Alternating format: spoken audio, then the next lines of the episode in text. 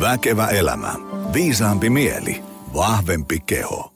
No niin, tervetuloa jälleen yhden Väkevä elämä podcast-jakson pari. Meillä on tänään tota, äh, mä uskoisin, että me, me, me ollaan sovittu nyt ainakin alustavasti, että me puhutaan siitä, että äh, miksi ei saavuta omia tavoitteita. Tuo on ehkä vähän tyyty, tyytymätön siihen tilaan ja, ja, ja, ja, ja asioiden tosiasialliseen ää, olomuotoon niin kuin nyt ja haluaisi jotain muuta, mutta kun ei vaan ota onnistuakseen. Ei, ehkä ei saa koko homma ollenkaan käyntiin ja, tai, tai saa ehkä vähän käyntiin, mutta sitten ei ikinä pääse siinä, mihinkä ehkä, ehkä haluaisi. En tiedä sen syvällisemmin, mihin lopulta päädytään, mutta, mutta tämmöisestä teemasta lähdetään juttelemaan. Äh, semmoinen muuten toive, mä katsoin tuossa, äh, valtaosa teistä ihmistä kuuntelee tätä Spotifyssa, niin äh, käy jättämässä Spotifyssa arvostelu. Siihen menee noin kuusi sekuntia, mä kokeilin. Me saadaan kohta tuhannen arvostelun rajarikki, ja vitsi, se olisi kyllä semmoinen rajapyykki, että tulisi hyvä mieli. Jos viitit sen tehdä, niin, niin tota, arvostan suuresti. Öö, jos susta tuntuu muuten siltä, että, että sä haluat äh, laittaa itse hyvän kuntoon lähtökohtaisesti näin niin kuin fyysisesti, eli treenillä, ravinnolla ja palautumisella, niin, niin tota, äh, etipä OP Center, Optimal Performance Center, osoitteesta opcenter.fi, ollaan tässä Helsingin Pasilassa, niin pannaan äh, elintavoilla kroppaa kuntoon ja niin kuin moni podcastin vakikuulija tietää, niin siinä myös mieli ja, ja, ja tämmöinen niin kuin – energiatasokin äkkiä lähtee hyvään suuntaan. Sitten jos tuntuu, että teidän työyhteisöön, tapahtumaan tai muuhun sellaiseen kelpaisi tämmöinen meikäläisen kaltainen näyttöön perustuvan valmennuksen suuri ystävä, kuitenkin aina messuan ja heiluttelen käsiä sellaisella ihmisläheisellä otteella, en, en saarnaa, en, en heiluttele so-so-sormea, niin pistä maili joni.optimalperformance.fi tai sitten laita jossain somekanavassa YV-viestiä, niin tota, ihmetellään kunto. Kerro vähän, mistä kenkä puristaa ja mä kerron sitten, miten me voidaan olla avuksi. Hei, Markus Ikonen, moi. Terve. meillä on tänään tuhtiteema, kuten aina, tästä pitäisi puhua oikeasti – neljä päivää tai, tai viettää vähintään semmoinen meidän molempien ö, esikuvan Esa Saarisen tyylinen semmoinen Pafos-seminaari, kuusi päivää ajattelun ajattelua, mutta katsotaan, miten me saadaan tästä syntymään. Ää, tota, ennen kuin me hypätään tuohon päivämenuun, niin kerro, kuka sä oot ja mistä sä tuut ja mitä sä teet ja niin edespäin. Joo, tätähän voisi taas lähestyä hyvin filosofisesta näkökulmasta, mutta päätin valita nyt sitten tämän toisen ikään kuin kuulijalle paremman reitin. Kuka olen? Markus Ikonen ja ähm, mä tulen siis Ilomantsista. Ja moni on niin yllättynyt, että mä joskus joku sanoo, että mä näytän ja kuulostan niin kuin suuren kylän mieheltä, mutta tämä on, tämä on täysin – falskia. Mä tuun siis Ilomantsista, enkä suinkaan sieltä keskustasta, vaan siitä 27 kilometriä itärajalle. Eli siellä on kasvanut ja ainoastaan mitä sillä pystyi tekemään oli rakentamaan majoja ja sitten ajamaan moottorikelkalla ja, ja kalastamaan. Ja sieltä on sitten ponnistettu Joensuun kautta tänne Helsinkiin ja tämä oli nyt tämä mulle ehkä tässä tylsin, tylsin aihe tässä jaksossa, mutta mitä mä teen, niin Mä autan siis yksilöitä, tiimejä, organisaatioita onnistumaan. Ja sitten herää se kysymys, että no missä onnistumaan? No onnistumaan siinä työelämän haasteessa, minkä he on kohdannut. Ja siellä voi olla hyvin erityyppisiä. Siellä voi olla jollain johtajalla joku johtamishaaste. Siellä voi olla jollain eturivin esihenkilöllä vaikka tämmöinen tiimin haaste, eli tiimi ei toimi hyvin yhteen – eikä aina niin, että siellä olisi haastetta, vaan siellä voi olla myös niin, että haluttaisiin ulosmitata sen tiimin potentiaali. Eli tehdä siitä niin kuin entistä parempi tiimi. Muun muassa tämän tyyppisiä asioita kohtaan työssäni ja niitä sitten niin kuin yhdessä ratkotaan ja kohtaan ihmisen ennen kaikkea. Eli mä uskon, uskon niin kuin tähän työhön sillä tavalla, että näitä kohtaamisia tässä hetkessä, varsinkaan tässä ajassa, ei ole liikaa niin, että ne olisi aitoja. Ja kun pysähdytään jonkun ongelman äärelle ja pengotaan sitä omaa ajattelua, mitä se on syönyt, niin yhtäkkiä tapahtuu kirkastus. Ja paljon on tämän muutoksen kanssa tekemisissä. Mä oon itse huomannut sen, että äm, muutoksissa monesti toimii sellaiset tietynlaiset, mä en tiedä mikä on nyt ihan virallinen sana, mutta jotkut tämmöiset prosessit, tämmöiset niinku frameworkit, tämmöiset viitekehykset, riippumatta siitä, niin mitä ollaan muuttamassa. Haluanko työ, työuralla uudelle tasolle, hyvinvointini uudelle tasolle, isänä olemisen uudelle tasolle, avioliiton uudelle tasolle, niin siellä toimii mun mielestä ainakin semmoiset tietynlaiset niin kuin lainalaisuudet. Että jos niin kuin ottaa ihan jonkun tämmöisen tosi tämmöisen niin kuin duplopalikka esimerkin, niin vaikka joku, että, että katsotaan missä ollaan, mihin me halutaan, sitten tehdään konkreettinen suunnitelma ja sitten aletaan työstämään. Öö, hyvin usein sen monimutkaisemmasta asiasta ei ole kyse, mitä sä oot tämmöisestä aiheesta mieltä. Toimiiko tämmöiset viitekehykset vai ollaanko me kaikki ihmiset yksilöllisiä lumihiutaleita, joille kaikille pitää räätälöidä täysin uniikki suunnitelma ja niin edespäin. Niin. Munhan pitäisi tässä sanoa tietenkin, että tämä räätälöinti, koska se on... Se Osta on... minulta räätälöinti. Niin, nimenomaan. Muuten menee metsään. Joo, mutta siis nämä, nämä on niin tärkeitä asioita. On, on se sitten se, että tehdään suunnitelma ja mietitään se tavoite ja seurataan sitä ja ja tämän tyyppistä asiat. Ne on, ne on niin kuin ääreistärkeitä. Ilman niitä ei varmaan niin kuin onnistutakaan. Mutta mun mielestä paljon mielenkiintoisempaa on ehkä se, että mitä tapahtuu ennen sitä. Siis ennen sitä tekemistä, koska nämä on kaikki tietyllä tavalla semmoista tekemistä ja toimimista, joka on siis tietysti aina se, että me halutaan, että joku toiminnassa muuttuu. Hmm. Mutta se, että, että joku toiminnassa voisi muuttua, niin minun ajatuksissa ja maailmassa – jotain tapa, pitää tapahtua ensin siellä ajattelun tasolla.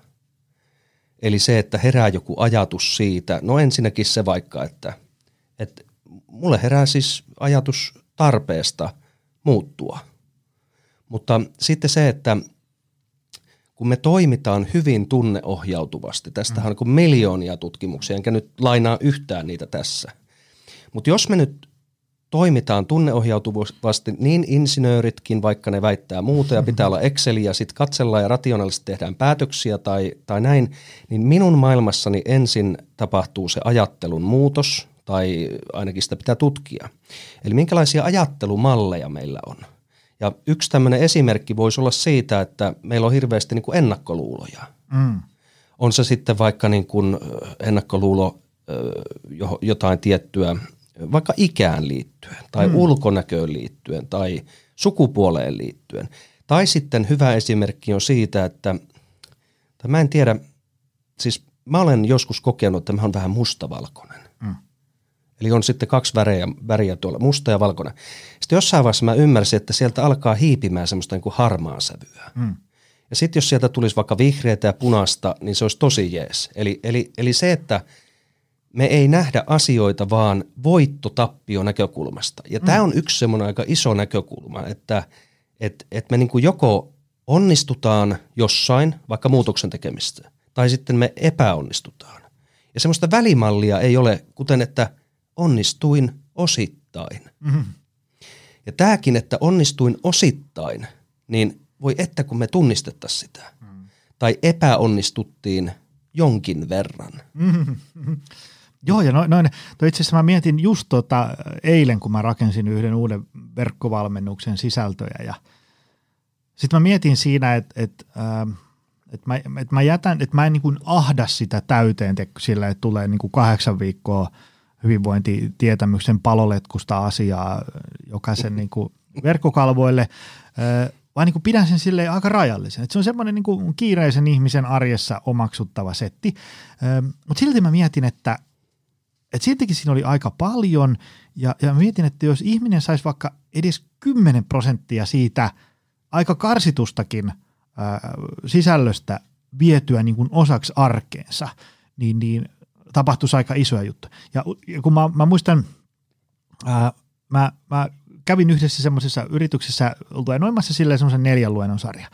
Ja mä muistan, kun oli se se oli semmoinen tosi hyvä niin kuin pöhinä siinä porukassa. Ja sitten mä niin kuin oikein, oikein niin kuin painotin niille, että, että sovitaanko nyt sellainen homma, että, että me ollaan tänään puhuttu niin kuin unesta ja palautumisesta. Että nyt jokainen ihan oikeasti seuraavan neljä viikkoa, mä tulen neljä viikon päästä uudestaan käymään, niin jokainen kokeilee jotain tähän uneen liittyvää asiaa. Ja sitten kun ajatellaan, että siellä oli niin aika kuormittuneita ihmisiä näin, niin, niin heillä on niin kuin elintavoissa niin kuin todellisuudessa jokaiselta löytyy joku 40 kohtaa, mitä voisi vähän viilata.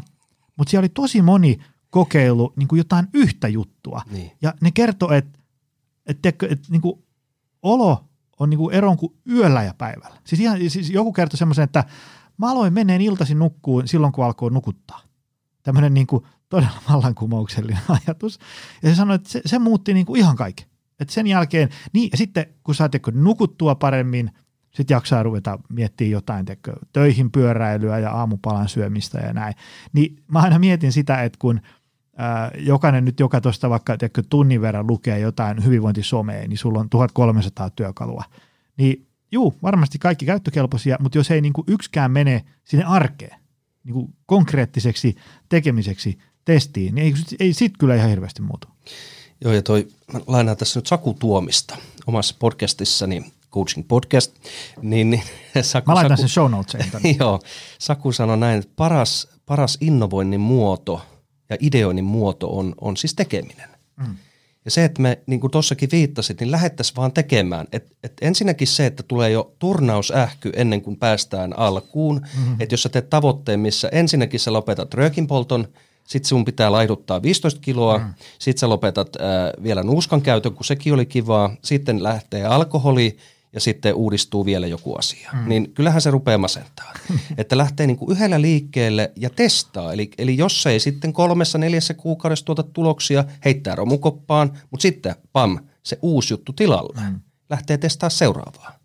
Että tämähän se on just, että, että monesti se, että vain, kun tämä on käänteinen molempiin suuntiin. Joskus pitää pohtia, laajentaa ajattelua, että joku alkaa siellä toiminnassa mm mennä eteenpäin. Mutta joskus me ollaan vatvottu sitä asiaa, eli me ollaan vatvottu vaikka 15 vuotta sitä, mm. siis saattaa olla kokemusta, että pitäisi tiputtaa painoa. Mm.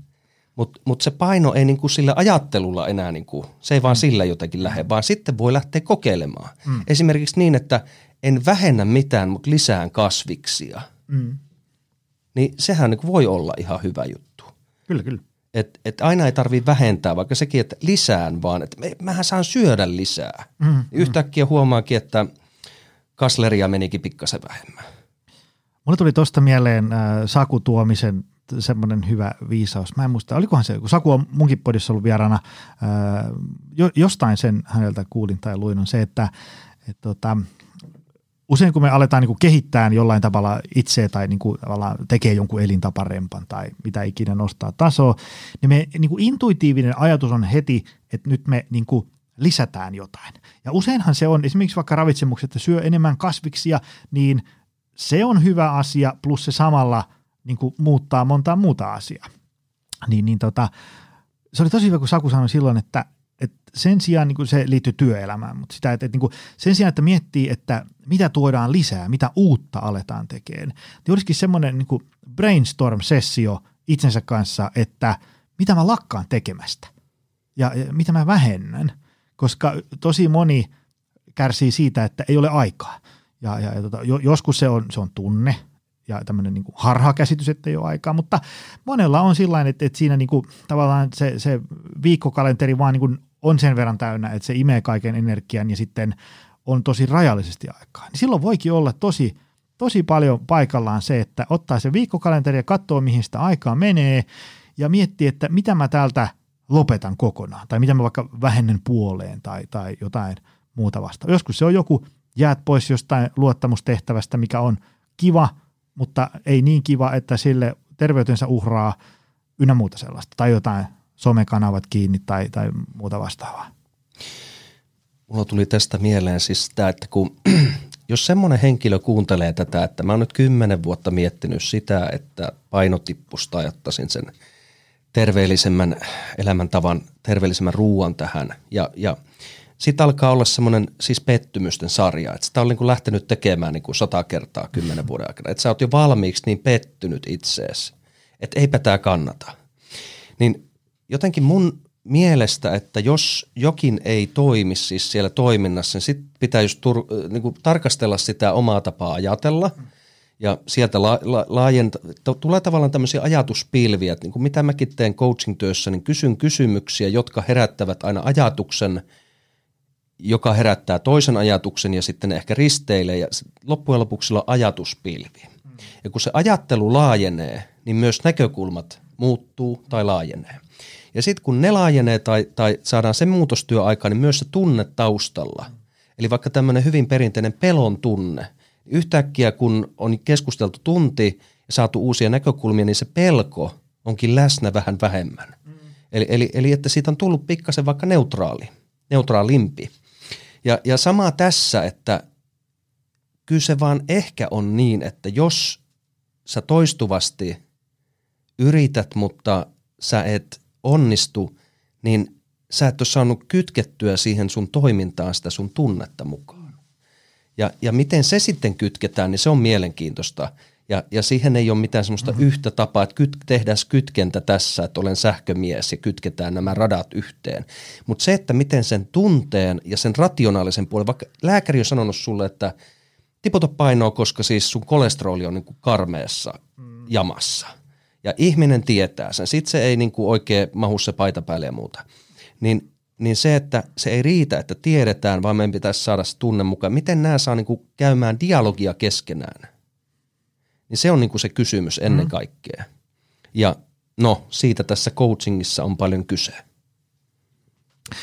Otetaan lyhyt katsaus siihen coachingiin. Mistä siinä, me just puhuttiin tuosta, että mitä, niin kuin mikä on tämmöinen stereotyyppinen konsultti ja, ja mikä taas Joo. coachingia ja, ja itse kun on tota, ratkaisukeskeiseksi valmentajaksi pätevöittänyt itsensä, niin, niin siellä ainakin muistan, että niin kuin viimeiseen saakka pyrittiin välttämään sitä, että niin kuin valmentaja itse sanoo, että teen näin, vaan ennemmin koitettiin niin kuin kysyä kysymyksiä ja saada se aha-elämys pulpahtaa sieltä sen ihmisen omasta suusta pihalle, koska se on sitten jotenkin paljon enemmän vakuuttavampaa kuin se, että – että istuppa nyt siihen alas, niin täältä tulee aanelkku ja miten sun pitää ruveta elämään. Mitä, mi, mitä coaching, valmentaminen, mikä homma?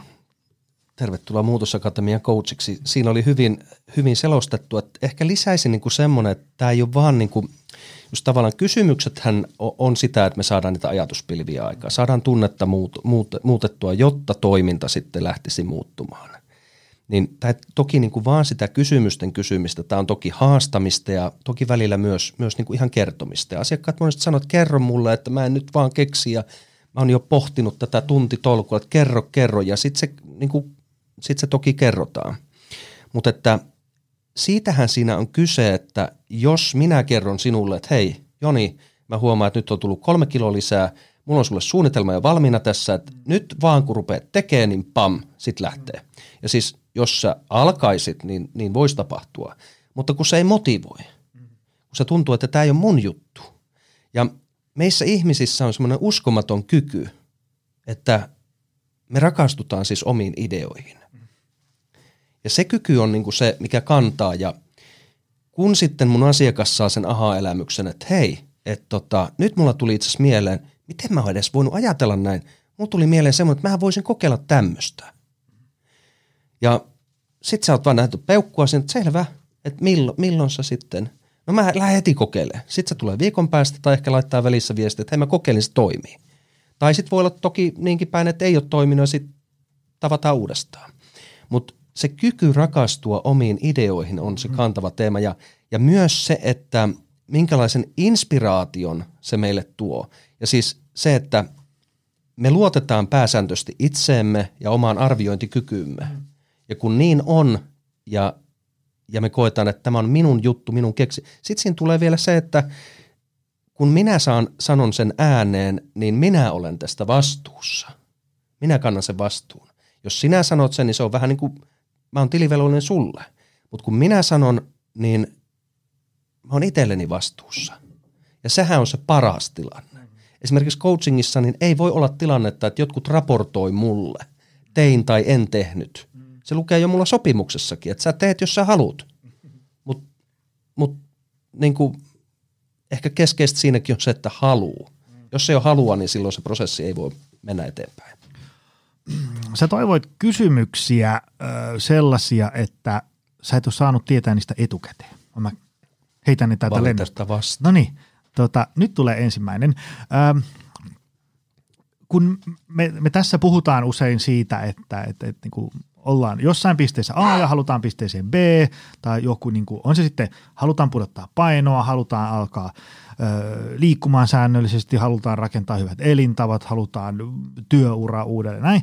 Eli voidaan ehkä puhua tämmöisistä niin kuin – itsensä kehittämisestä, ehkä Amerikan kielellä self-helppiä. Tietysti itsensä kehittäminen self-help otsikon alle mahtuu melkein kaikki maa ja taivaan väliltä, että et sekin on tietysti, että mistä milloinkin puhutaan. Mutta self-help, itsensä kehittäminen on saanut tässä viime päivinä jonkun verran runtua mediassa ynnä muuta.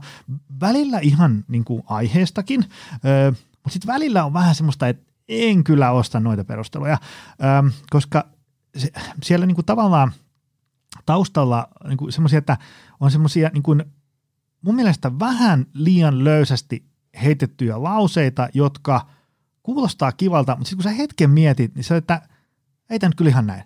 Siis niin kuin mä otan nyt esimerkin, niin kuin joku tämmöinen, että sinä olet hyvä sellaisena kuin olet.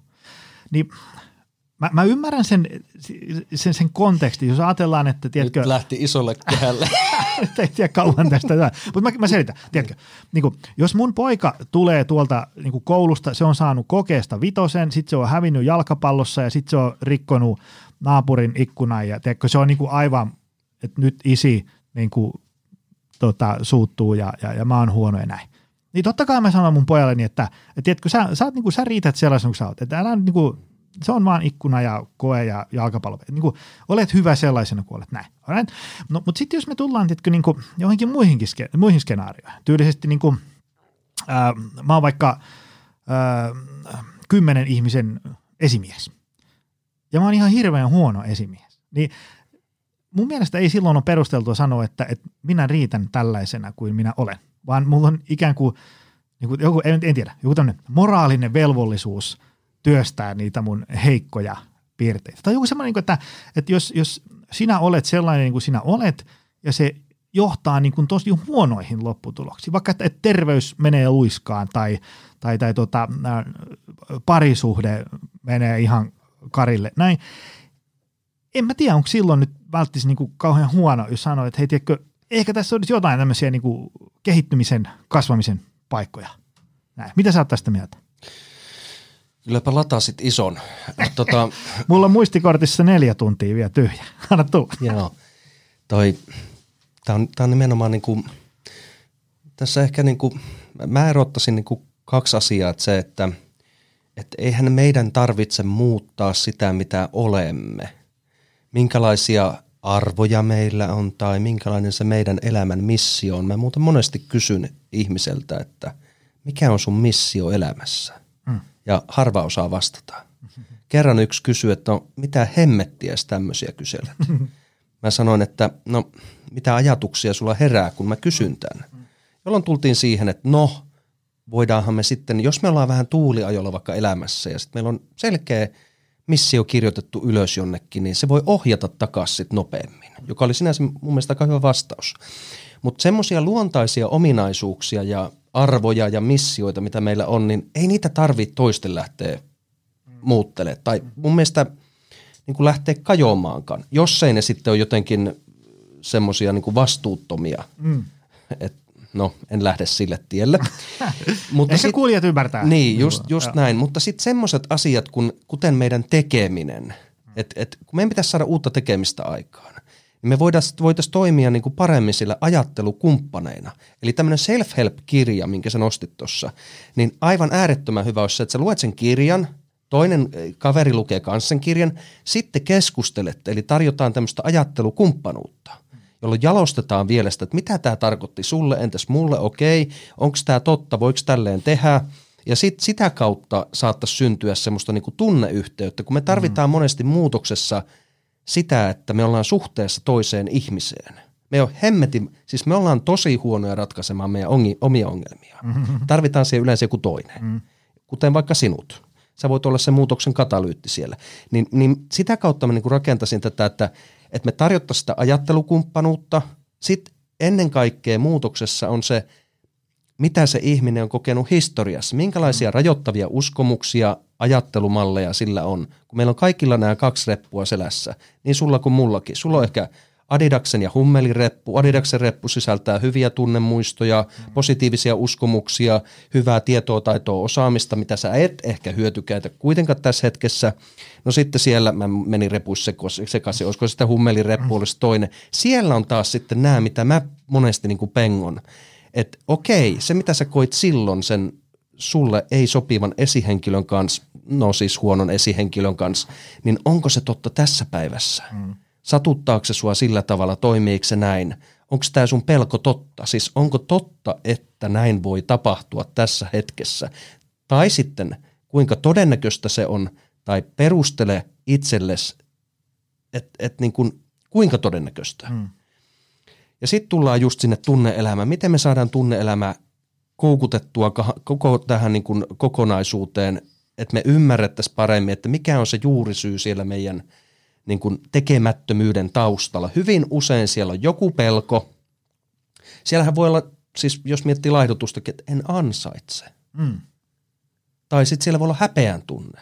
Siellä voi olla mitä tahansa, mutta niin kauan kuin me ei pystytä nimeämään sitä meidän juurisyy tunnetta – Mm. Monet sanoo vaan, että ahistaa. Okei, no missä tuntuu? Tässä kurkun kohdalla. Okei, kerro lisää. No se on semmoinen tennispallo ja joillekin se on vesimeloni. Sitten mä sanoin, että okei, unohdetaan tämä hetkessä, koska itse asiassa tämä ahdistus ei ole tunne. Se on seurausta jostain tunteesta, se on oire. Niin mennään sen taakse. Sieltä löytyy sitten pelko, häpeä, mikä tahansa. Ja sitten kun sanoo, että hei, mua pelottaa, niin se onkin paljon selkeämpi. Sitten me voidaan jotenkin mm. niin kuin tehdä sille jotain. Mutta jos vaan ahistaa, niin se on hirveän vaikea lähteä tekemään mitään. Mm. No niin, tämmöisen vastauksen mä nyt sitten tarjosin sulle. Mulla on lisää näitä ää, yllättäviä kysymyksiä. Mä kysyn tämän sen takia, koska tämä vaivaa tosi monia ihmisiä tässä hyvinvointialalla, on se, että on niin paljon aikomista ja innostusta, joka hyvin usein ei muutu niin minkäänlaiseksi tekemiseksi. Esimerkiksi vaikka meille tähän salille tulee valmennuksiin paljon ihmisiä, jotka sanoo, että – että vaikka niin kuin, niin kuin pitkään miettinyt, ja sitten kuinka pitkään, niin sitten voi olla vaikka neljä vuotta. Ja sitten yhtenä päivänä on kuitenkin tullut tänne. Tai, tai sitten on paljon sellaisia, että niin kuin joku on jossain mun luennolla kuuntelee sitä, innostuu, tulee sitten siinä väliajalla juttelee, että, että hei, oli kyllä hyvä, että mä oon kyllä miettinyt, että täytyisi varmaan jossain kohtaa vähän sitä ja tätä. ja sitten melkein kuulee, että vitsi, toi, toi ajatus on hyvä, mutta toi ihminen ei muista sitä – huomenna aamuna, kun se herää enää ollenkaan. mitkä on sun tämmöiset pääprinsiipit siihen, että, että tämmöinen niin kuin hyvät aikomukset ja innostus ja tämmöinen niin kuin, niin kuin hyvä tahtotila muuttuisi konkreettiseksi tekemiseksi, koska en, ennen, ennen kuin mikään muuttuu tekemiseksi, niin eihän mikään sitten niin oikeasti etene oikein mihinkään. Mikä, mikä on tämmöinen, joku tämmöinen tosi konkreettinen, mitä tehdä, miten ajatella ynnä muuta? Niin, siis mua kiinnostaisi tämmöisen henkilön kohdalla ennen kaikkea kysyä, kun jos se tulee tänne ja sillä on syntynyt siis ajatus tulla tänne. Ja sitten on tullut tunne, että minä tarvitsen Jonia. Ja sitten tapahtuu se toiminta, on saapunut tänne. Niin mä menisin sinne niin kuin alkupäähän, että kerro mulle, mitä sä tarkalleen itse asiassa ajattelit silloin, kun mm. sä olit vielä kotona. Ja sitten sieltä voi tulla just, kivahan täällä olisi käydä pistäytymässä. Mm. Niin jos se mm. ajatus on sen kaltainen – niin sitten me tiedetään, mitä siinä tapahtuu. Okei, voihan se olla pitkäkestoisempi, mutta ennen kaikkea siinä, että mitä sä tulit hakemaan täältä, mm. kerro lisää. Okei, miten tämä sun ajatus, niin äh, onko tämä nyt synkas, synkassa sun tunteiden kanssa? Mitä sä tunnet siitä, että sä rupeisit harrastamaan vaikka pitkäjänteisesti? Ja onko tämä totta? Mm. Että onko tämä niinku kokeilu vai onko tämä semmoinen, niinku, mikä on sun visio, pitkäaikaisempi visio? Mikä on sun tavoite? Mitä tekemällä sä sitten pääset sinne. Ehkä tämän tyyppisiä. Tavallaan mua kiinnostaa aina eniten se ihmisen ajattelu. Mm. koska se sitten ohjaa sinne, minne me ikinä nyt päädytäänkään. Joo, mä, sen, sen mä huomaan, että yksi iso homma, miksi ihmiset ähm, ei tee monia asioita, on se, että niillä on, äh, en tiedä, onko sitten uskomus tai joku väärinkäsitys tai joku semmoinen, niin kuin, mikä niin kuin, sä kuuntelet niitä ja sä että, että näillä ei ole nyt kyllä niin kuin minkäänlaista totuuspohjaa. Siis esimerkiksi voi olla vaikka joku kuntosaliharjoittelu, että kun treenauttaa jotain ihmisiä, jotka on – en tiedä, ehkä niillä on huonoja kokemuksia aikaisemmin treenaamisesta, ehkä ne on loukannut, mutta siitäkin voi olla teko 14 vuotta, kun se loukkaantuminen ja siellä on jäänyt joku sellainen, että se ja tämä on vaarallista ja jos tekee näin, niin sitten on kauhea riski ja sit mä en pääse tähän, kun mulla on polvia näin. Joskus totta, mutta ihan hirvittävän usein ei ollenkaan totta. Useinhan se johtuu ihan siitä, että, että jos ajatellaan tämmöistä jotain niin tosi arkista asiaa tässä kuntosalilla – joku vaikka, että et, et mä en voi kyykätä koska A, B ja C. Sitten mulla on ollut X, Y ja Z. Ja, ja hyvin usein, tämä ei ole siis niinku mitään sellaista, että meillä on täällä joku niinku maaginen mediopaja, missä niinku yhtäkkiä kaikki, kaikki mm. tota, ristisiteet uusitaan ynnä muuta sellaista, vaan ihan semmoisia niinku voimaharjoittelun perusjuttuja tehdään. Ja sitten semmoinen asia, mikä niinku kuusi minuuttia sitten oli täysin mahdollista, niin sitten se ihminen tekee sitä. Ja, ja koska kyse on siitä, että on ollut vaan A, tosi vahvoja. ei vaan niin kertakaikkisesti pidä paikkaansa, ja sitten B, ei ole ollut hyviä työkaluja. Ja hyvät työkalut tässä kohtaa on esimerkiksi vaikka liikevariaatiot. Et kyllä sä oot, sä oot yrittänyt jotain sellaista kyykyn variaatioa, joka ei just nyt todellakaan ole oikein. Siinä, siinä helposti käy hassusti. Mutta kun kyykkäämisvariaatioita on montako sataa erilaista, niin, niin kyllä sieltä nyt kolme sulle löytyy, mitkä ihan varmasti sujuu. Ja sitten ne alkaa sujumaan. Ja sitten ihminen on ihan suu että miten tämä voi olla mahdollista. Ja, ja se olisi ollut mahdollista koko sen 14 vuotta, mitä hän oli ajatellut, että ei mitenkään mahdollista. Mä näen ainakin semmoinen niin iso homma on ne semmoiset uskomukset, missä ei ole niin kuin mitään päätä eikä häntää, ja sitten ää, se, se, että on vaan niin huonot työkalut. Mitä ajatuksia? Paljonkin ja mä, mulla on omakohtainen kokemus. Mulla siis, mulla on leikattu oikea polvi kuusi kertaa, oikea olkapää kaksi kertaa, vasen kerran, mm. selkä, vatsa, lonkat on vaihdettu kokonaan. Mm-hmm. Mitäs muuta? Vasen polvi, niin sillä ei ole vielä tehty mitään, mutta tästä kun mä lähden, niin mä liukastun varmaan tuossa. Tota, ähm, mulla oli semmoinen uskomus, että mä en voi enää vetää maasta – johtuen mun lonkista ja sitten siitä pullistumasta, mikä jätti hermo, mm. hermovaurion. Ja omakohtainen siis tämmöinen uudelleen syntyminen, herääminen oli silloin, kun vedin maasta. Mm. Siis näin simppeli, että mm. vedin maasta. Eli lähdin tekemään siis ihan 40 kiloa kokeili, että ruksahtaako ja kun lääkäri sanoi, että saa. Ja, ja se ehkä se lääkäri toimi tässä katalyyttinä, että et voi hajottaa sitä nyt enää enempää. Mm-hmm.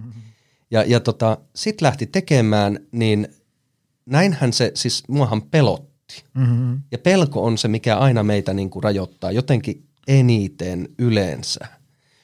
Toki on häpeät ja muut, mutta pelko niin kuin näissä, niin, niin semmoinen omakohtainen, tästä ei ole edes pitkä aika. Ja, ja nyt sitten se pikkuhiljaa noussut sinne, että se on satasessa ja siitä en välttämättä mm. edes nostakaan. Mm. Mutta lähdetään tekemään. Taas tullaan jotenkin se, että lähdetään tekemään. Et ensin, et että osa ihmisistä vaatii paljon sitä ajatustyötä ennen kuin he alkavat tekemään jotain uutta.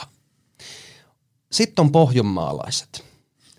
Ne sanoo, että minä en tuommoisia jaksa, kuule minä lähden tekemään. Mm-hmm. Ja nyt ei tullut ihan sillä murteella, kun en muista miten se menee. Mutta ne lähtee tekemään, ja ne sinne tehdessä huomaa, että hitto, ei tämä olekaan niin mällessää. Mm-hmm. Tämä onkin ihan nastaa. Ja sitten herää just se ajatus – puhutaan tämmöistä kognitiivista kolmiosta, ajattelun, tunteen, toiminnan kolmiosta. sitten herääkin se ajatus sieltä, että ei, mä voisin tehdä tätä uudestaan huomenna.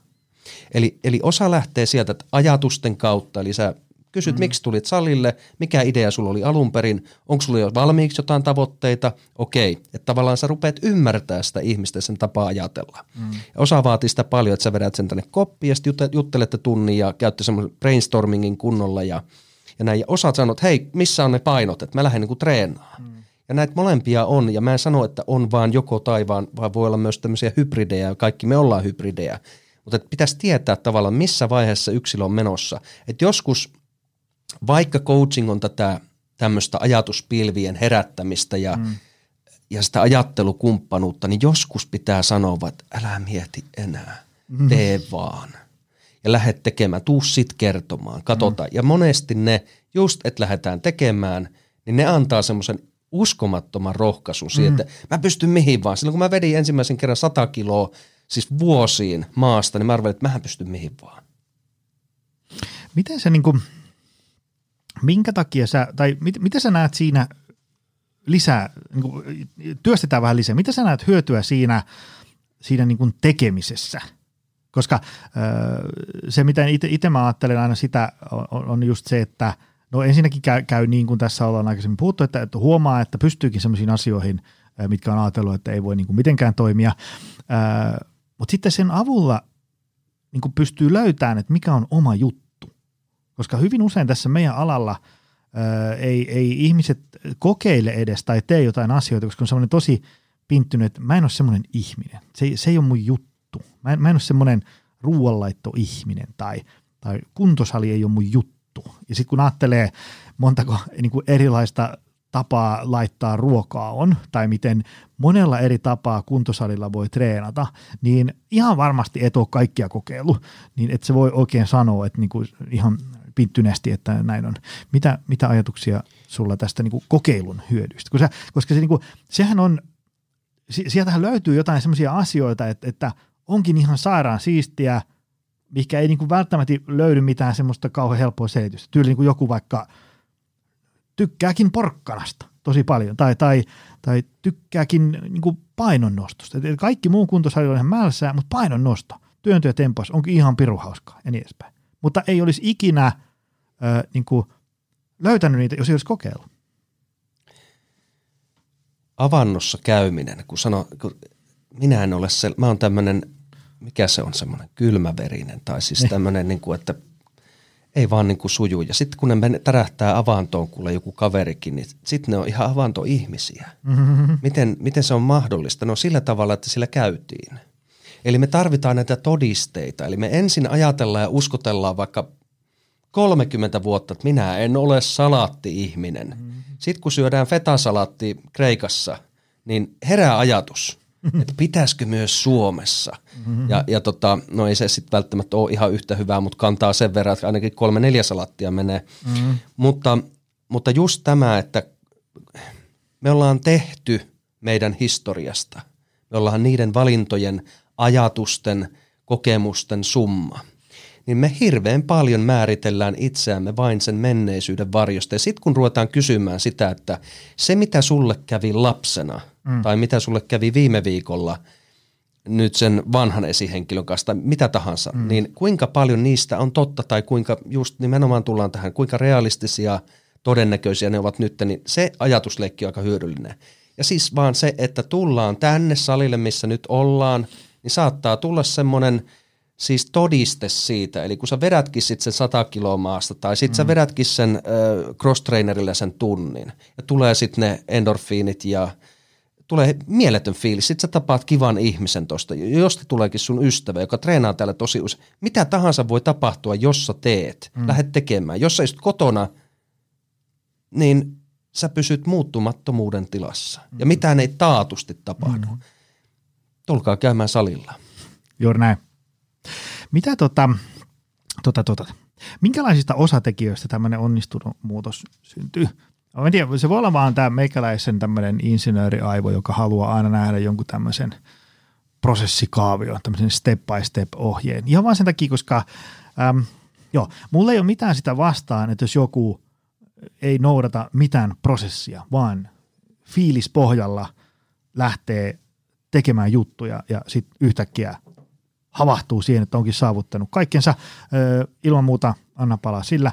Jos tämä ei kuitenkaan auta, niin silloin on mun mielestä hyvä joku sellainen, okay, että niin kuin, siirrytään tähän vaiheeseen yksi, sitten kaksi, kolme, neljä, viisi ynnä muuta tällaista. Mik, mikä on sun mielestä tämmöinen, niin kuin, minkälaisista palikoista tämmöinen onnistunut muutos? Niin kuin, Joo, tähän, tähän olisi monia ehkä tämmöisiä valmiita malleja. En lähde niitä niin kuvaa tämmöisiä isoja isoja prosesseja, mutta jos näin niin kuin lonkalta ajattelin, niin ensinnäkin niin kuin jos, jos muutos on käsitteenä, tai, tai sanotaan, että sä lähdet pohtimaan sitä, että josko muuttuisin, niin voi olla ihan hyvä tutustua vaikka tähän kognitiiviseen kolmioon. Eli just tähän, että kuinka ajattelen, kuinka se vaikuttaa tunteeseen ja sitä kautta toiminta. Se on semmoinen jotenkin lähtölaukaus mm. voisi olla.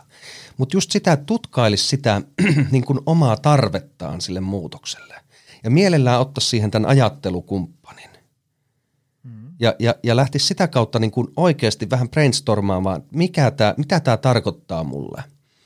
Mikä on se niin kuin mun tavoite tälle ja mitä mä voisin tehdä heti ja, ja miten tätä seurataan.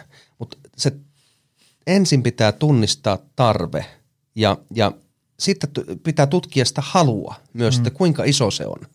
Niin mä välillä kysyn ihan nelosta kymppiä, että kuinka iso halu tarve sulla on mennä tässä asiassa eteenpäin. Jos se on, jos se on vitonen, eli ei kovin suuri tarve, niin sitten mä kysyn, että millä me päästään kutoseen. Mm. Mitä tulisi tapahtua? Ja ilman tätä haluahan me ei päästä mihinkään. Että se halun taso, että se on vähän varmaan tässä on se kuntoilu tai painonpudotus, niin jos sä vähän haluat pudottaa painoa, niin se tippuu myös hyvin vähän ja sitten saattaa tulla myös jojoiluefektiä. Mm.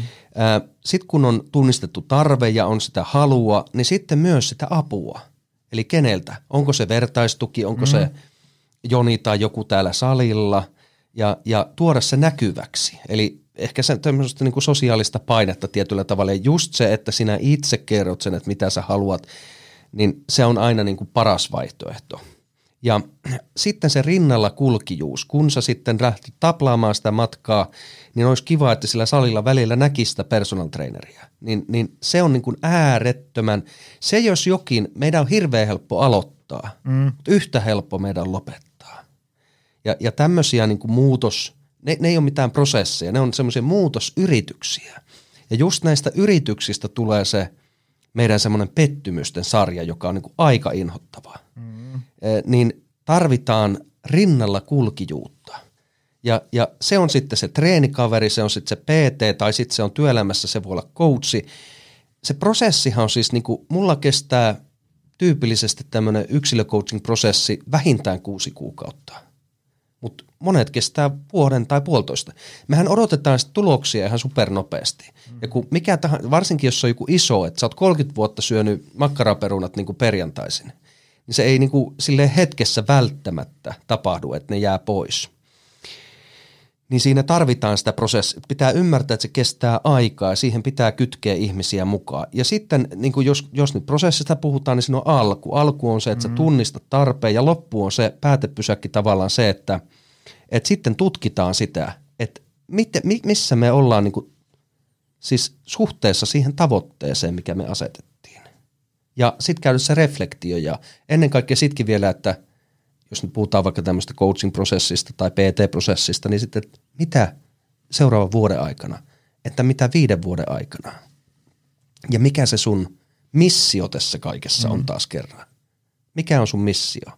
Koska moni ei enää, mä oon huomannut ympärillä ihmisiä, jotka ei enää motivoidu vaikka siitä, että näytän vaan hyvälle, että minulle mahtuu slimfitti-paita päälle. Mm-hmm. Vaan itse asiassa onkin se, että elän kauemmin, koska minulla on kolme tytärtä.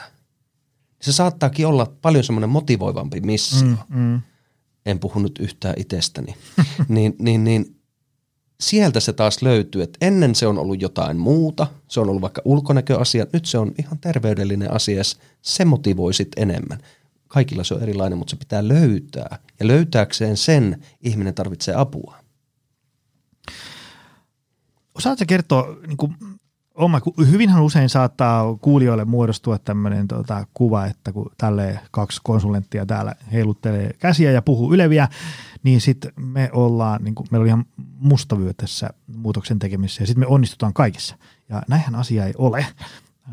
Öm, tuleeko sulla mieleen joku semmoinen – että sä voisit tässä rohkeasti tunnustaa, että on jota, jota, joku, mitä sä haluat, mutta niin kuin alan ammattilaisenakaan ei onnistu, ja mistä se sun mielestä johtuu, että ei onnistu? No tämä äskeinen viittaus. Mä painan siis ää, kaksi viikkoa vanhojen tutkimusten valossa 112 kiloa. Olen tai olin en ole mitannut pituutta lonkkaleikkauksen jälkeen. Sehän voi siis vaihdella. Nehän pystyy pistämään plus neljä senttiä mulle tai miinus, en tiedä kumman on tehnyt. Oliko se reiluja piti ennallaan, niin 187 pitkä. Ja mullahan on siis diagnoosi keskivartalo, äh, keskivaikea keskivartalolihavuus. Mm. Mä kysyin siis tämmöisen koodin, että mitä tämä tarkoittaa. Ja sanoin, no se nyt on. Mä sanoin, kerron nyt vaan. No näin. Ja, ja minua ei motivoi enää se, että juurikaan, että onko mulla se Slim Fitin paita päälle. Tämähän oli suoraan minusta. Mm. Ja sitten tämmöisenä niin kuin muutoksen ammattilaisena voisi kuvitella, että Markus, etkö sä nyt vaan saa sitä muutosta aikaan. Mm. Mutta mä olen säätänyt tämän, mä en ole jojoillut nyt pitkään aikaan syystä, että mä tiedän, että jos mä nyt lähden sillä vanhalla missiolla, sillä kärjellä visiolla, että, että se paita mahtuisi päälle, mä saan kympin pois, mutta se tulee se kymppi takaisin. Se ei ole pysyvää. Mutta nyt mulla alkaa olla semmoinen vahva tunne, kun mä oon tätä niin kuin pallotellut tässä erilaisten ihmisten kanssa, saanut siihen ajattelukumppanuutta, että mun tärkein missio olisi siis se, että ihan oikeasti, että se olisi vaan niin kuin mulle terveellistä. Hmm. Ja, ja mulla on kolme tyttöä. Mä haluan säilyä niiden elämässä pitkään. Se alkaa olla mulle, se on semmoinen täysin uudenlainen ajatus – mikä mulla on niin nuorena miehenä ollut. Mä oon nyt mm. nelikymppinen, siis mikään ikäloppu missään mm. nimessä, mutta että nyt alkaa hiipi tämmöinen. Ja ne arvot ja missiot ja ajattelu, sehän ne elää läpi elämän. Että et siis tunnustan, en ole toistaiseksi saanut tätä muutosta aikaa itsessäni. Mulla tulee itsellä mieleen näistä... Että voisi tulla salille. Mulla tulee mieleen se, että tota, ää, ää, mä just mietin tuossa, kun mä aamulla kävelin juna-asemalle, että mä, mä en muista, koska mulla on ollut viimeksi semmoinen aika, että ei ole kiire. mulla, mulla on aina kiire. Vaikka siis mä oon, mä oon lopettanut kaiken maailman niin aikasyöppöjä. Mä lopetin Pokemonin pelaamisen siksi, kun mä pääsin sen läpi. sen ei kauheasti saavutettava enää. Vei kuitenkin aika hirveästi. Mä katselen televisio tosi vähän. Mä, oon, mä oon lopettanut kaiken maailman niin kuin vääntämisen jossain sosiaalisen median kanavissa. Okei, välillä vähän, vähän lipsahtaa, mutta pääosin näin. Ja vaikka mä niin kuin kuinka karsin ja karsin, niin silti tuntuu, että aina on kiire. Ja mä oon miettinyt, että mistähän se johtuu. Se on varmaan joku sellainen, että on niin kuin, kuitenkin keski, keskimääräisen huono sanomaa ei. Se on varmaan sellainen. Mä, mä olin joskus niin kuin aivan hirvittävä huono, jolloin tilanne oli vielä niin kuin paljon huonompi. Nyt mä olin tämmöinen niin keskimääräisen huono. Ja, niin kuin, et suunta on hyvä, mutta vielä tarvitsisi jotenkin saada sitä. Niin kuin, ja va, vaikka niin kuin kuulee sellaisten omien esikuvien ja, ja mentoreiden sanoman, että et, et, ei sulla voi olla niin kuin 14 rautaa tulessa, jos sä haluat onnistua jossain tosi hienosti. Joo, aivan näin. Ja sitten kahden viikon päästä on 17 rautaa tulessa. Sitä, että mikä ihme tämmöinen homma. Tämä on varmaan mulla semmoinen, mikä niin kuin vaikka itse – paljon messua ja kirjoittelee siitä niin kuin arjen hallinnasta, ajanhallinnasta, ei sanomista ja muusta, niin en ole siinä kauhean hyvä itse. Mm. Mm. Ymmärrän ja tuli itse asiassa kysymys sulle tuosta, mm. että kun, jos, jos sanot, että et ole välttämättä vieläkään kauhean hyvä sanomaa ei, niin mitä se muuten kertoo sinusta? Mm. Mä, mä oon jotenkin koittanut sitä tälleen kotisohva-analyysinä, että mulla, mulla on varmaan joku semmoinen – mulla on joku semmoinen sisäinen tarve olla kaikkien kaveri. Että et kaikki tykkäisi. Varmaan, varmaan ei, ei, ei, mulla siis semmoista, niin kuin, tiedätkö, ei se sellaista halvaannuttavaa, että joku, mä kuulen, että joku vihaa mua tai joku kirjoittaa ikävän kommentin, että sit mä en niin kuin, saa viikkoa mitään. Ei se semmoista, mutta, mutta ehkä semmoinen, niin kuin, äh, varsinkin semmoiset niin ihmiset, jotka on niin kuin itselle tärkeitä, joiden mielipide merkkaa mulle, ja sitten ne pyytää jotain apua, niin mä aika helposti sanon joo. Ja sitten mä oon niin kuin, että ei, miksi mä sanoin, kun mä, mulla on nyt jo, mä en ehdi tekemään asioita, jotka mulla on niin tuossa työjonossa, miksi mä sanoin tälle joo. Että jotain niin kuin tämmöisiä ainakin, jotenkin mä tunnistan siitä jotenkin sitten, joku, joku sellainen, että, että se niin kuin, semmoisen niin kuin tärkeiden ihmisten paha mieli tuntuu jotenkin kohtuuttoman pahalta. Se on varmaan joku tämmöinen. Saanko mä vielä kysyä? No kysy, kysy. Kun, jos, jos sulle tulee tämä tilanne, hmm ja, ja tota, sit sä niinku käyt sitä karhunpainia itse kanssa, että kyllä vai ei ja kyllä vai ei. No sit sä sanotkin niinku tota, ei. Mm. Ja sit sulle jää niinku mieleen se ja vähän sinne tunnetasolle kytemään. Mm-hmm. Mikä tunne se muuten on, mikä sulle jää sinne taustalle? Ähm, mä en oikein tiedä. Se on varmaan, jotenkin mä sen tunnistan, se, se ei ole mikään semmoinen niin kuin halvaannut. Se ei ole mikään semmoinen, että mä, niin kuin, mä häpeen itseäni ihmisen. Ei, se, se, mm-hmm. se on vaan semmoinen niin kuin, alaikäiset laittaa sormet korviin, mutta se on niin kuin paska fiilis. En, en tiedä, siis semmoinen, niin kuin, että, että sen mä oon niin kuin miettinyt, että, että niin kuin mä oon huomannut sen, että tosi paljon häiritsee sellaiset ää, asiat, että sellaiset ihmiset, joiden niin kuin mielipiteellä musta on merkitystä, mä koen, niin ne jotenkin ei pidä siitä tavasta, millä mä teen asioita. Mikä on sinänsä vähän huono esimerkiksi toimitusjohtajalle, joka joutuu sanomaan mm. niin kuin, tiedätkö, koko ajan – jotta tavallaan niin kuin firman kurssi pysyy sinne, mihin on suunniteltu, joutuu vähän niin kuin koko ajan sanoa ei. Ja, ja niin, se, se on joku sellainen. En, en, en mä oikein ihan, tätä täytyy niin tuossa jossain kynttilävalossa miettiä. Tämä on ja tämä, mä, mä sanon yleisesti, kun paljon on tämmöisiä niin asiakkaita, kellä on nimenomaan monta rautaa tulessa ja muuta, niin monesti siis, ja nyt en missään nimessä tarkoita, että se on sun, mm. mutta tämmöinen hyväksytyksi tulemisen tarve. Ja, ja tota, mm. edelleen en, en tiedä yhtään, mm. onko se sun juttu, mutta mut kerron vaan, että meillä on niinku himmeästi erilaisia tämmöisiä niinku pelkoja tai, tai ajatuksia siitä, että miksi toimimme sitten, niinku, tai miksi ajattelemme tietyllä tavalla, että, että jotenkin niiden näkyväksi mm. tekeminen, niin kuin tässäkin, nyt ei mennä sinne asti, että ruvetaan purkaa sitä sitten sen mm. kummemmin, mutta mut näin se vaan menee. Mm. Joo. Ehkä mä, mä, oon sen, mä oon tullut siinä vähän paremmaksi sillä, että ähm, mä oon vaan niin kuin rohkeasti kokeillut, että mitä siitä seuraa, jos mä sanon, että sori ei pysty. Ja sit mä oon vielä niin kuin perustellut Mä oon niin selittänyt, että, että, että mä en sano ei siksi, että mä ihan niin kuin läpällä haluan olla sulle ö, ikävä, vaan me, me ei voida tehdä tätä syystä tämä, tämä ja tuo. Ja sitten mä oon huomannut, että että lähes aina ihmiset kyllä ymmärtää, yes. kun niille selittää. Yes. Ja, ja tietysti se, mä, mä yritän niin, että se mun perustelu on niin kuin jotenkin niin kuin järkevä. Että mä en sano vaan, että niin kuin musta nyt vaan tuntuu tältä, niin en mä halua tehdä tätä, mitä sä haluat. Niin se, semmoinen on ainakin auttanut. Sitten huomaa, että hei, niin kuin maailma pyörii radallaan ja sitten se ei seuraavana päivänä edes muista koko mun ei-sanomista enää. Ja sitten on miettinyt, että vitsi, nyt kun mä sanoin näin, niin hirveä painolasti lähti niin kuin tästä omasta arjesta ja se oli täysin fine tuolle tyyppi. Sitten miettii, että, että no mitäs nämä muut asiat, johon olisin voinut sanoa ei, ja mitä jos nämäkin olisi niin kuin ihan samanlaisia. Mutta sä oot lähtenyt tossakin vaan testaa, sä oot niin kuin mm. matkalla ja mm. kaikki me ollaan matkalla. Mä oon toivottavasti matkalla kohti laihempaa elämää ja, ja, ja tota, näin, näin. Ja sitten vielä yksi, mikä tulee tuohon mieleen, tämmöinen klassinen, taas kerran ei niin kuin, mm. tämä on en halua arvailla sun juttuja, pidän mm. tämän erillisenä. Se, että miksi suoritamme paljon, on se, että määritämme itseämme paljon sen mm. tekemisen kautta. Eli kuinka hyvä, esimerkiksi kuinka hyvä ihminen olen, kun jos mä oon tosi kiireinen mm. ja teen kaiken.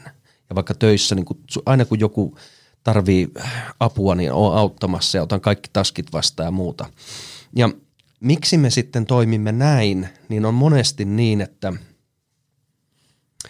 että se, että kun touhuamme koko ajan, niin ensinnäkin se, että meidän ei tarvitse miettiä sitä, mitä meidän tunnetasolla tapahtuu. Että siellä on joku semmoinen, vaikka trauma tai joku epämiellyttävä tunne, mikä pitäisi kohdata. Ja kun me pysytään vaan kiireisenä, niin se on, niinku, se on vaan se taustalla.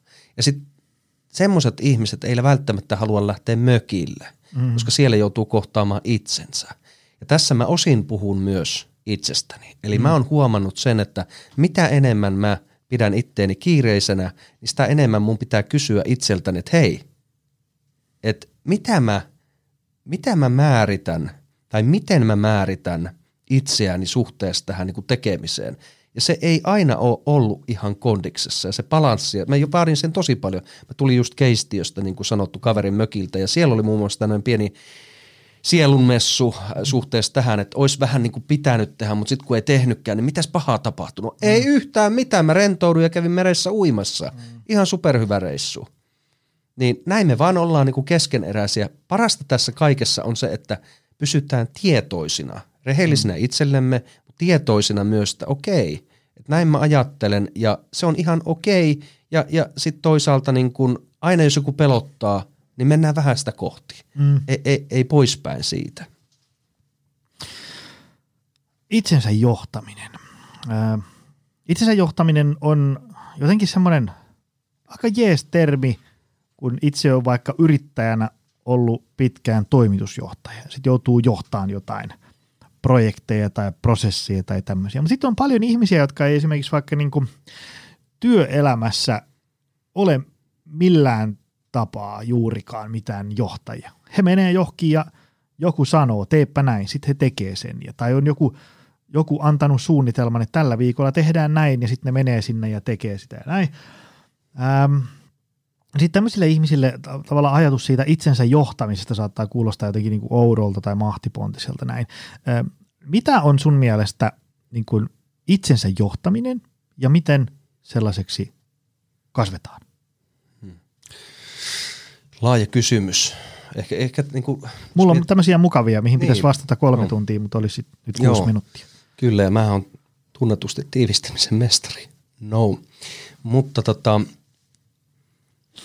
et se, että mä puhun tässäkin paljon sitä tunteesta, että meillä on mm. tunne siitä, että kun esihenkilö tänään minulle sanoi, että tämä pitäisi tehdä, niin tämä pitäisi varmaan tehdä vähän nopeammin vielä kuin mikä olisi mm. deadline. Tai sitten, että mulla on tunne siitä, että mä jään jostain ulkopuolelle, jos mä en käy somessa kesken työpäivän.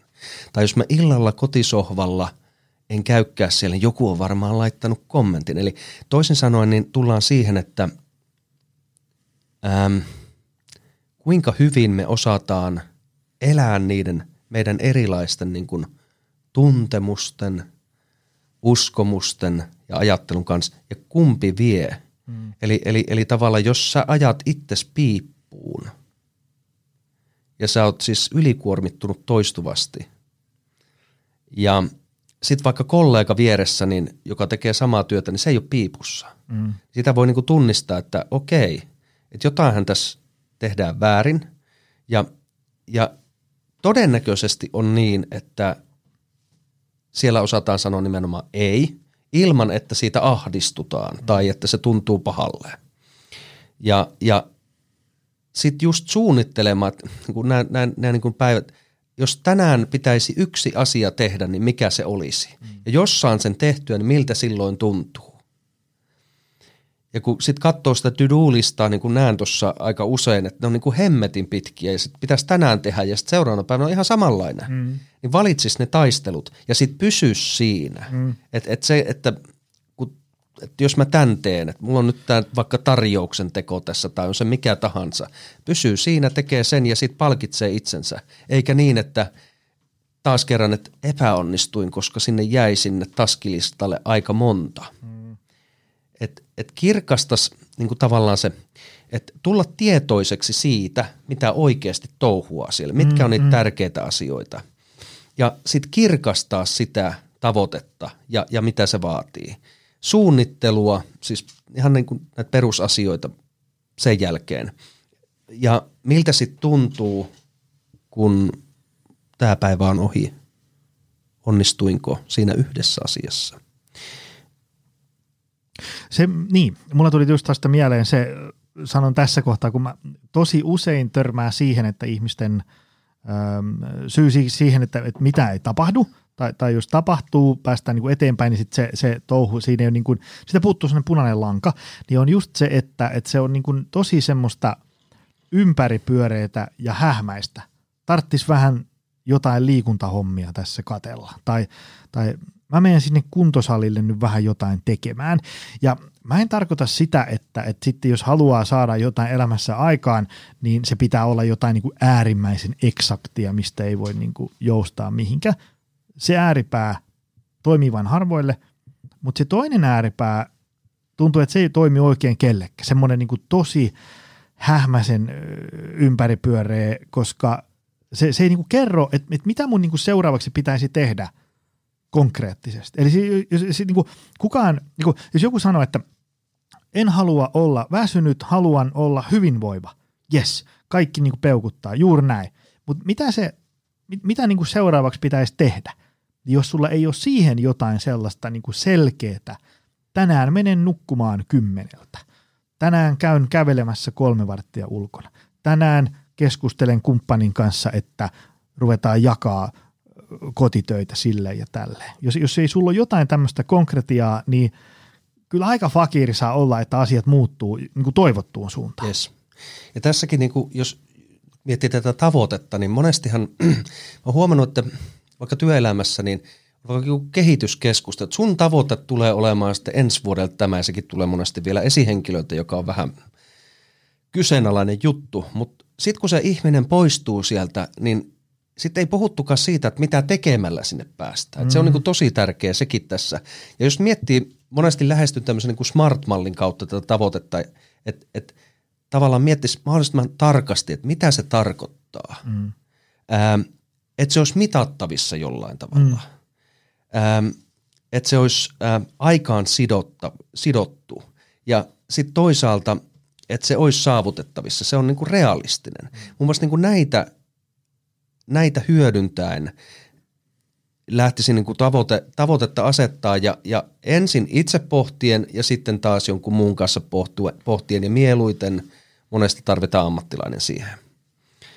Et hähmäsiä juttuja, että et jos, jos mä vaikka niin mietin, että minä haluan 10 kiloa pois, mä voin tästä lähteä, me voidaan sovita ja, sovi, sopia ja lyödä kättä päälle ja tehdä vaikka salisopimuskin. Mm. Mutta mä en vielä tiedä tosiaan sitä, että mitä tekemällä. No sit mä tuun tänne, niin ehkä mä tiedän sen jälkeen tästä, okei, että mun pitää tehdä tämmöistä aerobista ja sitten voimaharjoittelua ja sitten vähän syödä ja näin. Sitten tullaan taas siihen kysymykseen, kuinka sitoutunut mä siihen on. Paljon mm. mä saan siihen itse vaikuttaa. Mm. Onko ne ajatukset minun? Mutta pois hähmäsyydestä ja vaan niin yksi asia kerrallaan. Jos on iso elämän vaikka tapamuutos, niin yksi asia kerrallaan. Ei edes mm. kahta. Mm. Jos, jos sä haluat jätä vaikka ensin rööki pois. Siinä on jo aika paljon. Taplaa vähän aikaa. Sitten kun siitä tulee uusi normaali, sitten teet toinen asia. Näin. Hei, kello näyttää sen verran, että meidän tota, pohdinta olisi tässä. Tässäkin varmaan tuli ihmisille nyt heti 132 vinkkiä, mitä voi kokeilla ja ajatuspähkinää. Tota, ähm, mä laitan yleensä aina tuonne jakson tietoihin vähän linkkejä. Mistä ihmiset löytää sut? Verkkosivuja, somekanavia, mitä? Joo, Muutosakatemian kotisivuilta www.muutosakatemia.com tai sitten sitten mä oikeastaan, kurkatkaa mun coaching podcast, se löytyy YouTubesta ja kaikista sosiaalisen median kanavista. Siellä on Suplassa ja Apple Podcastissa ja mitä kaikki, Poditissa ja missä kaikkialla. Mahtavaa. Mä laitan nämä sinne. Tota, hei, Markus Ikonen, kiitos tosi paljon. Tämä oli hyvä. Kiitos. Hei, salisopimuksia tekemään nyt. No niin, oikein. Ja kiitos sulle, arvoisa kuulija. Se on taas ensi viikolla lisää. Se on moi. Tutustu lisää aiheeseen optimalperformance.fi ja opcenteri.fi.